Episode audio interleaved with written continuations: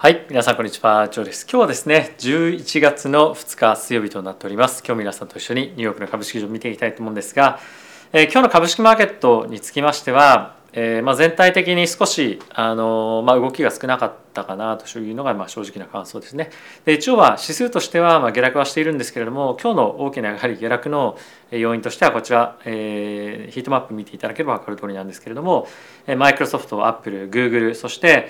アマゾンですね、まあ、こういった大型の銘柄が非常に弱かったということもあって、マーケットは全般的に弱い動きがまあ目立ったかなと思います。特にちょっと驚きだったのは、まあ、グーグルとアマゾンですね、こちらが よんパーセント、ごパーセント かなり大きく落ちていたところは、非常にマーケットインパクトが大きかったと思いますし、まあ、結構やっぱりこれらの銘柄ってマーケットで持ってる人多いと思うんですよね。でプラス指数とかにも大きい割合で含まれているということもあるので、まあ、結構こういった銘柄がですね大きく下がると、まあ、精神的なダメージみたいなものはマーケットに結構あるんじゃないかなというふうには正直思ったりはしますと。でおそらく皆さんもこれらの銘柄をですね非常に多く持ってらっしゃる方もいらっしゃると思いますし、ここ最近やっぱり決算が良かったアップルなんかについても、まあ、こういったタイミングで下がってしまうのは、まあ、少しやっぱりマーケットに不安が残る証拠なんじゃないかなと思います。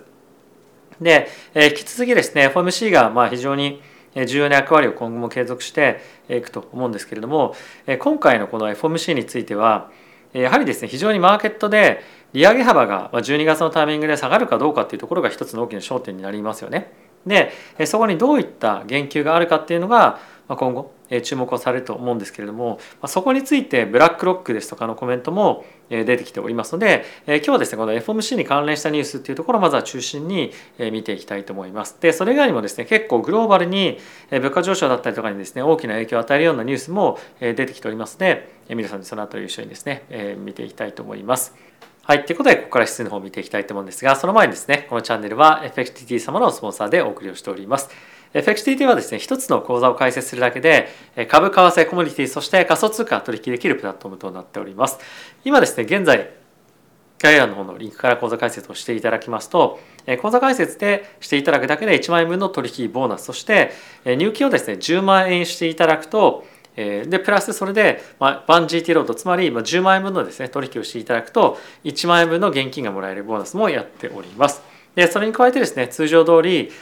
じゅうごまんえん分の取引ボーナスをにじゅうごまんえんの入金でもらえる、つまり入金額に対してななじゅうまんえん、そしてそれに加えてひゃくにじゅうまんえん分の取引ボーナスというのが入金額さんじゅうまんえん以上であれば さんじゅっパーセント、さんじゅうまん円未満であれば にじゅっパーセント という割合でもらえるというキャンペーンも継続してやっておりますので、ぜひこちらご利用いただければと思っております。はい、ということでですね指数の方を見ていきましょう。えー、ダウがですねマイナスの ゼロてんにーよんパーセント、 エスアンドピー がマイナスの ゼロてんよんいちパーセント、 ナスダック がマイナスの ゼロてんはちきゅうパーセント、 ラッセルにせんがマイナスのすみませんプラスの ゼロてんにはちパーセント となっております。米国のじゅうねん債については、まあ、一度大きく動くタイミングもあったんですけれども、まあ、最終的にはほぼほぼフラットで よんパーセント ぐらいですね終えていますと。で、えー、今日もですね我らがドル円はですね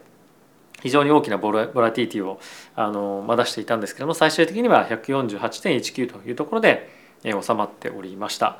えー、今日はですね原油がかなり大きく動いたんですけれども にパーセント の上昇ではちじゅうはちというところまで今日は上昇しておりました。で今日は結構重要なニュース出てきておりますので、このあたりの関連ニュースというところも皆さんにお伝えをしていきたいと思います。でまずはですねナスダック のちょっと動きから見ていきましょう。昨日今日と下落はしているわけなんですけれども、まあ、ここ最近の エフオーエムシー に向けての期待感というところが調整された動きにまああの過ぎないかなというふうに僕は思っているので、まあ、あまり今日のえまあ動きとか、まあ、ここ最近の動きにまああまり大きな理由をつきすぎる必要は正直ないかなと思っています。でまあそんな中なんですけれども、にねん債の金利というところがですね引き続き非常に強く戻ってきているということもあって、まあ、やっぱりまだまだマーケットとしては利上げですとか、まあ、その物価上昇に向かっての相場感というのは非常に強く持っているんじゃないかなと思うので、まあ、いずれにせよ エフオーエムシー 次第なんですけれども、やっぱりまだマーケットは物価上昇、金利上昇というところがメインのシナリオとして見ているというところが今日のこの動きに出ているんじゃないかなというふうに僕は思っております。はい、でここからですね非常に重要な エフオーエムシー 関連のニュースを見ていきたいと思うんですが、まずはですねニックさんが書いております エフオーエムシー のウォール・ストリート・ジャーナルの記事を見ていきたいわけなんですけれども、まあ、これももう常に皆さんに申し上げている通り、今回のこのじゅういちがつの エフオーエムシー に関してはじゅういちがつの内容についてよりもじゅうにがつの エフオーエムシー で何ベースポイントの利上げをするか、そこのガイダンス、考え方、何を見たらいいのかみたいな質問がいろいろと出てくると思うので、そのあたりに対して非常に注目が集まると思います。でプラスそれに加えてやっぱり非常に重要なのが、どこまで利上げをしていく必要性を今感じてるかですよね。でおそらく今そんなに明確な数値だったりとかは出てこないと思うんですけれども、まあ、現在 フェッド としてはやはり ごパーセント 近辺を目指して利上げをしてくるんじゃないかっていうふうにも言われていますし、まあ、一部はですね ごてんにじゅうごパーセント、ごてんごパーセント というところを見てるというふうに発言も出てきておりますので、ここ最近のいろいろ経済指標を踏まえた上でどのようにパウエル議長が感じているか、そのあたりの失業等というのがですね非常に注目が集まるんじゃないかというふうに思っております。でそれよりも、まあ、今日という観点でいうと重要なのがアメリカのですね有効求人倍率というところの変化、プラスそれに加えて求人の数っていうものが非常に大きく、まあ、かつサプライズを伴って出てきました。で今回はですね じゅってんななミリオンの数値が出たんですけれども、これは じゅってんさんミリオンから前月からですね上昇をしたと。でこの上昇っていうのはやっぱりサプライズだったんですよね。で今やっぱり景気が減速しているということもあって、求人というのは徐々に今後減っていくんじゃないかというふうに思われていたので、まあ、このあたり少しサプライズを伴って受け入れられたと。でかつ有効求人倍率がですね下にも記載があるんですけれども、今月はですね いってんきゅう だったんですよ。で前月は いってんなな だったので、この上昇がですね結構今後の賃金の上昇に対してプレッシャーかかってくるんじゃないかっていうような見方がやっぱり一つあるので、このあたりはですねパウエル議長がこういったところの発言に、まあ、もしくはその指数とかにどういうコメントをするのかですね、まあ、かなり今後重要になってくるんじゃないかというふうに思っております。ではそんな中なんですけれども、これ本当に興味深いあのまあ、発言だと思うんですが、ブラックロックのですねライレアさんというですね非常にあの著名でかつエグゼクティブの方がいらっしゃるんですけれども、彼がですねボンドイールドについてはまだピークしてないよと。でつまりもっともっと金利は上がっていくよってことを言ってるんですよね。でかつここが本当に重要なポイントなんですけれども、 フェッド はですね エフオーエムシー のその質疑応答も含めてホーキッシュな発言をするでしょうというふうに言ってるんですよね。でこれなぜかなんですが、えー、マーケットはですね フェッド がピボットする、つまりハト派的な発言もしくはハト派的な今後金融政策に移っていくっていうふうに、まあ、思いたいわけじゃないですか。ただしパウエル議長としては自分たちがしっかりとまだまだタカ派的であることを印象付けたいんですよね。でこれなぜかっていうと、パウエル議長がタカ派的な今見方をしてるっていうものをマーケットが思わなくなった場合、金利がやっぱ低下しちゃうわけじゃないですか。でこれやっぱりどういうふうにマーケットが思ってるかっていうのも非常に重要で、今後まだまだ物価が上がっていく、もしくは今の状況が続いていくことで利上げをしていくんだ、もしくは利下げは少なくともかなり長い期間しないんだっていうふうに思わないと金利が下がっちゃうんですよね。で金利を維持しておくっていうことは、ある意味自分たちが何もしないで金融政策を引き締めているのと、まあ、同じなんですよ。なのでやっぱりこのパウエル議長としては今の状況であったとしても、まあ、やっぱりある程度あの多角的な発言をしておくことによって金利を高く維持して、それによってマーケットに少しでも重しになるような影響をですね与えたいんですよね。なのでここでハト派的に今ちょっと転換してしまったみたいな感じになると、まあ、金利の今後の方向感というのも下落していってしまう可能性もあるので、タカ派的に エフオーエムシー の質疑応答ではなるんじゃないかというふうに言ってます。これは非常に納得がいく説明だと思うので、これはものすごく参考になるなというふうに個人的には思いました。で、これらの発言を受けて現在ですね エフオーエムシー の今後のその利上げ状況の予想という観点でいうと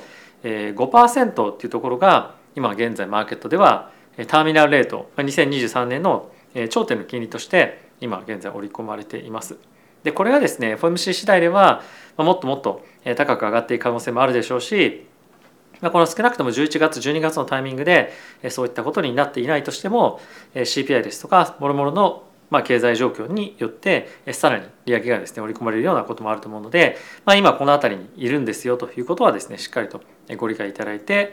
マーケットに挑んでいただくというのがまずいいんじゃないかなと思っていますと。でこれに加えてなんですけれども、今非常に重要なポイントで今後のエネルギー価格っていうところがあると思うんですが、えー、サウジアラビアに対するイランがですね、まあ、あの脅威的なその、まあ、戦争仕掛けるみたいなことの発言をちょっとしたんですよね。軍事攻撃するみたいな。でそれによってアメリカがですね懸念を示す、えー、まあ表明をしたわけなんですけれども、もしイランがサウジに対して何かしらの危害を加えるようなことをすると、まあ、当然アメリカもこれに加担をして、えーまあ、これにというかそのサウジアラビアを守るために行動を起こすわけなんですけれども、そうすることによってこのやっぱりあの中東の地域の、えー、まあ何ていうんですかね、そのいろんなその力の均衡関係というところがに、まあ、あの影響を及ぼされることによって、まあ、やっぱりその原油だったりとかの輸出もろもろ、えーまあ、攻撃のターゲットになったりする可能性もあるので、まあ、価格がですね非常に不安定になりやすいと思うんですよね。で今日はやっぱり にパーセント 上がっていたのも、まあ、こういったところの影響もあるんじゃないかと思いますし、まあ、実際に、まあ、いろんな今後発言が出てくると思うので、えー、それによって、まあ、短期的に原油の価格が上がる可能性は、まあ、十分あるんじゃないかなと思うので、まあ、このあたり継続的に追って見ていきたいなというふうに僕は思っています。はい、でもう一個ですね面白いなと思ったのが、まあ、今ロシアに対して各国が制裁してるわけじゃないですか。そのロシアからの原油を一回イタリアに輸入をして、そこから大量に買ってるのがなんとアメリカらしいんですよね。これはやっぱりもうアメリカとしては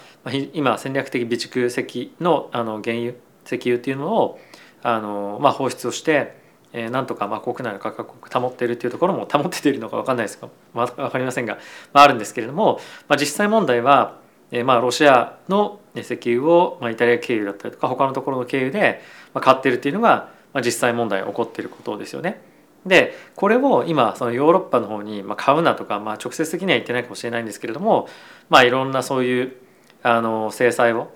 するさせることによってロシアのまあこのなんていうんですか原油を買わせないようにしておいて実は自分たちが買ってるみたいなのってすごいアメリカらしいなっていうふうに思うんですけれども、まあ、今後これが継続していくのか、まあ、ロシアに対してどういうふうなあの今後もサンクション、まあ、そのが、まあ、継続されていくのかっていうのはちょっと注目をしておきたいポイントですよね。はい、続いてこちらもですね非常に面白いニュースなんですけれども、えー、ゴールドマン・サックスのですねトップストックストラテジストがまあ一人まあいるわけなんですけれども、まあ、その方がですねあのにせんにじゅうさんねんの業績についてまだまだダウンサイドかなり強くある可能性ありますよと。でメインシナリオとしてはあのそんなにまあ強い下落っていうのは、まあ、彼自身も織り込んでは正直なくて、ゴールドマンとしてはまあ今年ちょっと株価がですね、まあ、指数ベースで戻っていくんじゃないかっていう話は年内っていう観点ではしてはいるんですよ。ただしダウンサイドがあの、まあ、ダウンサイドというかそのダウンサイドのシナリオを考えたときに、まあ、今から じゅっパーセント 以上の収益の下落を全体として見込む可能性があるということで、大きなですね下落の可能性もありますよということも発言をしていました。でそこについてまだマーケットはまあ織り込めていないというか、そんなに本気で織り込んでいないということも言っているので、やっぱりその収益の減速下落っていうところはにせんにじゅうさんねんのマーケットの方向感を占う上で非常に重要なポイントになってきそうだなっていうのは、まあ、こういったあのニュースを見てみると感じられますよね。でバリオ、バリエーションという観点でもまだ若干高いっていうふうに言われていたりもするので、バリエーションの、 あのマルチプルの観点だったりとか、あとは実際のその収益掛け合わせるその収益の面での下落っていうものはまだまだやっぱりあるので、そんなにその楽観的に株をまあ短期的に上昇するという前提で買うのは少しまだ怖いなというような印象は僕個人としてはあります。はい、でもう一つなんですけれども、今ですねバイデン大統領がアメリカの原油関連の会社に対して税金をですねもっと上げるぞというふうに言っていますと。で実際問題あのものすごく今原油関係の会社っていうのは儲かってるんですよね。まあ、当然なんですけれども、まあ、すごい収益がいいと。でかつ、えー、ものすごくやっぱり配当っていうのもしっかり払えるということで人気株中の人気株みたいな感じになっているんですよね。ただしやっぱそれだけ体力があるってことはもっと税金貸しても大丈夫だよねみたいな感じであのそういったターゲットになりかねないよねというのが、まあ、今日のこのニュースになっています。まあ、ただし実際にこれが本当に税金まあ、てかなんですか増税になるかどうかっていうのはちょっとまだわからないですし、本当にこんなことをやって、えー、まあなんていうのかな、その企業からのサポート、まあ、つまり票を取るのが非常に難しくなる状況をできるのかっていうのもあると思うんですが、まあ、中間選挙が終わった後だと、まあ、もう選挙はないので関係ないっていうことも考え方としてはあると思うんですが、まあ、同じ民主党内からあの反対が出る可能性もありますし、まあ、実際にこういった計画が実行できるかっていうのは別として、今非常にこの原油関係の会社が非常に利益が上がっているということで、投資家からもそうですし政府からも非常に注目が集まっているというのは一つ面白いポイントなんじゃないかなと思います。はい、ということで皆さんいかがでしたでしょうか。えー、ついに エフオーエムシー 前夜で、かつ今回の エフオーエムシー 非常に重要ですということをまあ皆さんに何度も何度もお伝えをしていると思うんですが、まあ、あの今回の エフオーエムシー はボラティリティも高まるだけではなくて、まあ、やっぱり次の エフオーエムシー にも非常に強く影響を与えるでしょうし、それによって来年の エフオーエムシー の流れっていうのも、えー、まあより明確になってくるんじゃないかなと思うので、世界が本当に今年まあ一番と言ってもいいほど注目をするというか、まあ重要な エフオーエムシー になるんじゃないかなというふうに思っております。はい、ということで皆さん今日も動画ご視聴ありがとうございました。えー、本当に毎日毎日株だけじゃなくて金利、そしてコモディティ、為替、本当に大きく動いているわけなんですけれども、えー、今のこの状況を考えてみると、えー、まあやっぱりグローバルで金利を下げている中、継続的に利上げをでかつ加速度的に行えている国っていうのがやっぱりアメリカなんですよね。でそういうふうに考えた時にやっぱりまだまだドル高が進む可能性ってかなり高いんじゃないかなと僕は思っています。でまあそういった観点でグローバルのリスクマーケットがリスクオンになるっていうのはやっぱりしばらく時間がかかるんじゃないかなと思いますし、まあ、為替っていう観点でいうとまだまだやっぱりドルの買いっていうのは継続していくというふうに思っております。はい、まあこの辺りはあの取引する方しない方、まあ、いらっしゃるかもしれませんけれども、やっぱりそのマクロの流れを一つ理解しておくというか、まあ、考えるとやっぱりお金の流れ、そしてあの、まあ、どのタイミングでリスクオンしようかどうかっていうところの一つの、まあ、考えるあの、まあ、指標にもなったりするんじゃないかなと思うので、えー、ぜひですね、まあ、そういった観点でもマーケットを見ていただけるといいかなと思います。はい、ということで皆さん今日も動画ご視聴ありがとうございました。また次回の動画でお会いしましょう。さよなら。